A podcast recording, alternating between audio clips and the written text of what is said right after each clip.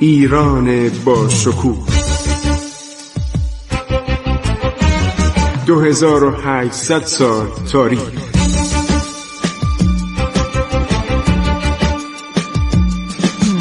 عبور از تاریخ.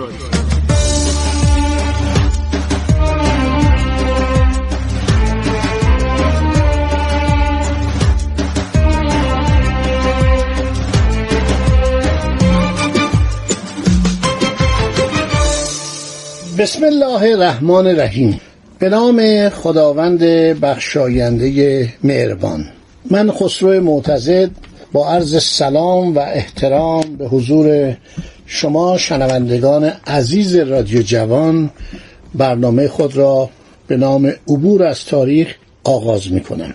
در طی برنامه‌های گذشته اشاره کردیم که شیخ خلی خان زنگنه از امرای کرمانشاه خانواده زنگنه خیلی خانواده معروفی هستند. ایشون میاد و صدر اعظم میشه و شاه سلیمان همیشه مریض بوده و 7 سال آخر سلطنتشو به طوری که مورخان مانند میرزا محمد محسن گفته در حرمسرا میگذرون. پادرد شدید، نقرس به علت پرخوری. معمولا اینها سفره‌های بسیار مجللی داشتن. خب دیدن خیلی از این عرض شود که سیاهان مثل سانسون کشیش که رفته در دربار این پادشاه غذا خورده و سایرین اینا تعریف کردن. این پلوهای رنگارنگ، انواع گوشت شکار، گوشت گوسفند، اینا گوشت گاو و گوساله نمیخوردن، بیشتر گوشت گوسفند در ایران متداول بود. پادشاهان استراحت زیاد میکردن، گاهی به شکار میرفتن. کمفر و دیگران میگن که اینا به شکار هم میرفتن، ولی به علت غذای زیاد، به علت استفاده از انواع مسکرات که نباید میخوردن ولی این کار علنا هم میکردن، این بود که دچار نقرس و درد پا و انواع بیماری های گوارشی بودن. در سال 1086 آدین سلطان، یک خان ترکمن، به طرف استراباد و دامغان و سمنان حمله ور میشه و قتل و غارت در اون نواحی عرض شود که ایجاد میکنه. شخصی به نام قلی خان شاملو آدین سلطان رو مغلوب میکنه و در جنگ خود قلی خان هم زخمی میشه و میمیره. در عصر شاه سلیمان همسایگان خارجی ایران هیچ کدام قدرت و قوتی که ایشان را به فکر تعرض به ایران بیاندازد نداشتند. همه یا گرفتار ضعف بودند یا سرگرم اموری که داخل دولت و حرمسرا اینا بود، مخصوصا سلاطین عثمانی که دیگه دوران بدبختی و بیچارگی اینها آغاز شده بود و خواجه سرایان در اونجا فرمان می‌راندن، خانم‌های حرمسرا فرمان می‌راندن و این دربار عثمانی نبود که شما تو این سریالا می‌بینید. من تصویر عرض شود که حرمسرای سلطان رو عکس واقعی که در اواخر قرن 19 عکاسان آلمانی برداشتن در دلمه باغچه، اصلا این لباسا، این آرایشا، این جواهرات اینا نبوده، تمام صورت اینا پوشیده است. و البته جالبه که اونجا گاهواره بچه هم هستش، یک کالسکه بچه که از اروپا آوردن هستش، بچه هم اونجا هستش. ولی اینایی که شما می‌بینید اینا بیشتر ساخته این ذهن و حافظه و تخیل کارگردانان اخیر سریال‌های ترکی هستش.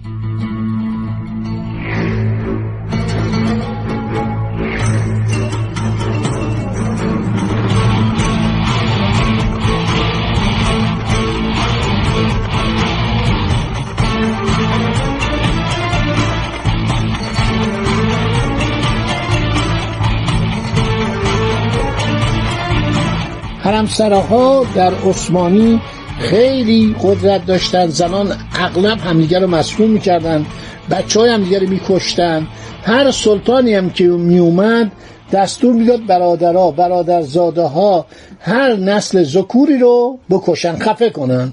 این رسمی بود که سلطان سلیم، همون سلطان سلیم یاووز هر شود همون که اومد با ایران جنگید با شاه اسماعیل و شاه اسماعیل رو شکست داد در چالدران، بعدم نتونست کاری بکنه. هوای سرد آذربایجان و نبود خاربار و مخالفت مردم شریف و غیور و وطن پرست آذربایجان باعث شد که دومش رو کولش بذاره و بره. ایشون جمعاً 6 روز در تبریز بود و شاه سلیمان پسرش فکر نمی‌کنم به 5 روز رسید. با خواهش و ناله و التماس و که از شاه طهماسب 4000 رأس اسب خواست، چون اسبا همه مرده بودن از گرسنگی. مردم آذربایجان یک حالت بزرگ غیرت و شرف داشتن، این بود که وقتی بیگانه می اومد تمام خاربار از بین می بردن. یک کتابی هست به نام عالم‌آرای صفوی مربوط به عالم‌آرای شاه طهماسب. این قصه ها و اشعار حماسی نقالای اون زمانه، قصه گویان آن زمان، نشون میده که چه بلایی سر عثمانی ها می آوردن. مشمشه می گرفتن اسباشون، بیمار می شدن، سرمای هوا. اون موقع که نه دستگاه شوفاژ ساندرال بود، نه برق بود، نه گاز بود. اینا که می اومدن با درخت ها رو بسونن و خانه ها رو، در پنجره رو بسونن تا گرم بشن. این بود که می رفتن 4 روزه 5 روزه تبریز رو ترک می کردن. در دوران عرض شود که سلطنت 28 ساله شاه سلیمان هیچ واقعه خارجی مهمی برای ایران پیش نیامد و دوره سلطنتش به فراغت گذشت. تجارت و رفت آمد خارجی هم زیاد شده بود. عرض شود ابنیه زیادی، ساختمان‌های زیادی در اصفهان ساخته شد. عمارت هشت بهشت بود که شاه سلیمان آن را در 1102 در اصفهان به انجام رساند. تعداد زیادی از خارجی‌ها زمان او به ایران آمدند. معروف در این کسی که اطلاعات نفیسی از خودش باقی گذاشته شوالیه شاردنه، شوالیه جان شاردنه فرانسوی که تمام محلات اصفهان رو قدم به قدم پیموده، خیلی زیبا نوشته. بعد تاورنیه جواهر پروش که از زمان شاه صفی تا عهد شاه سلیمان 6 سفر به ایران آمده، سفرنامه و کتاب شرح تاجگذاری شاه سلیمان تألیف آقای ژان باپتیست تاورنیه است. آدم قد کوتاهی بوده، خیلی ملایم بوده، آدمی بوده با همه کنار می اومده. سفرنامه‌ش رو مرحوم میزا ابو ترابخان نظم الدوله نوری، همون که معاون پلیس زمان ناصرالدین شاه شد و این مرد خیلی جالب بود، مرد فرانسدانی بود و این کتابشو ترجمه کرد خیلی مفصل. بعدا 1-2 تا ترجمه دیگه هم در اومده ولی ترجمه اون خیلی جالبه. حتی سفرهای دریاییش میگه که تاورنیه می اومده به ایران با چه مشکلاتی روبرو بوده.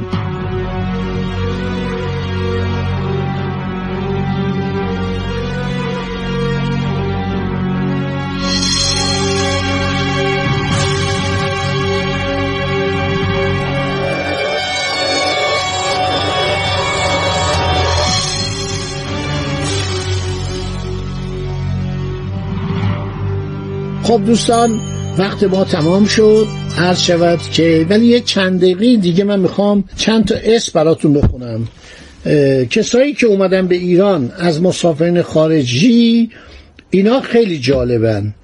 از اواخر عرض شود که سلطنت شاه عباس، پیترو دلاواله رو که میشناسید، تامس کوریاد 1616 اومده، پیترو دلاواله 1616 تا 23 بوده، دون گارسیا دو سیلوا ای فیگوئرا 1618، این همون سفیر اسپانیا و پرتغال که مدت زیادی در 3 سال در ایران بوده، جیمز حبز انگلیسی 1619 اومده، نیکولا هوم 1623 اومده، سر تامس هربرد 1627-28 در ایران بوده، پر پاسفیک دو پروانس عرشبت 1628 در ایران بود. اینا دوران سلطنت شاه عباس و جانشینان اوه. پرکابریل دو بین سالهای 1628 و 1650 در ایران بوده. تاورنیه 1629 سفراش آغاز کرده تا 1675 به ایران می اومده. آدم آلاریوس که 1637 و 38 در ایران بوده زمان شاه صفی. جی ای دوماندلسلو 1638 تا 40 در ایران بوده. هیر بستینگ 1645 در ایران بوده. پر ریگوردی 1650. دون پدرو سباستیانو کوبرو 1650 در ایران بوده. پر الکساندر رودز 1656 به ایران اومده، 1660 هم به ایران اومده. پر مانوئل گودینهو 1663 در ایران بوده.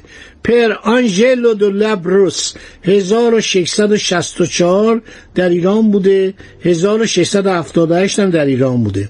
جی دو تنوو 1664 1667 در ایران بوده.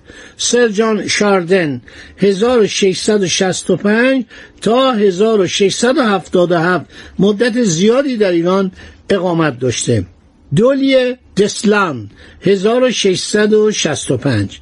اچ دو جاگر 1665 میلادی در ایران بوده. جان استریوس 1671 تا 72 در ایران بوده. اف پوتی دولاکروا 1674 1676 در ایران بوده. جان فرایر 1676 1677 در ایران بوده. پر یعنی این کشیش بوده. اس ان سانسون 1683 در ایران بوده، کتاب خوبی نوشته. کمفر 1684 تا 1688 در ایران بوده.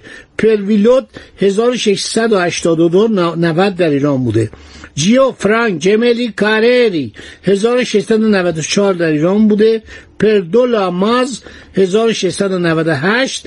اف سی شلینگر 1699 در ایران بوده. اینا تقریبا دوران شاه سلیمان و اوایل دوران شاه سلطان حسین در ایران بودن. باقیش هم در برنامه‌های بعد میخونم. میخوام بگم که ما اینی که میگن تاریخ را فاتحان می‌نویسن غلطه.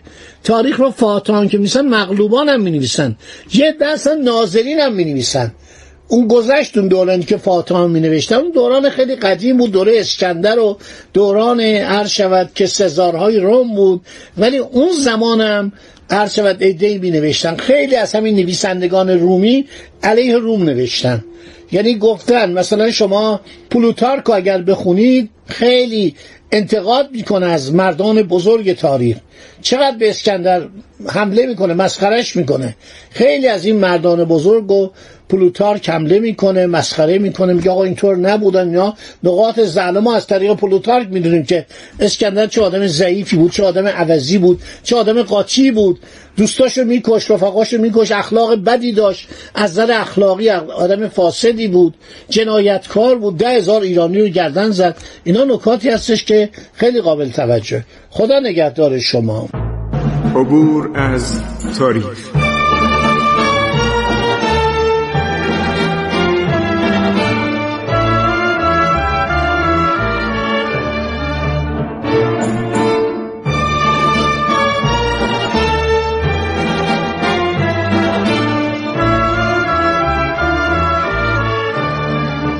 ایران با شکوه، 2800 سال تاریخ. سرگذشت ایران ما به روایت خسرو معتزد.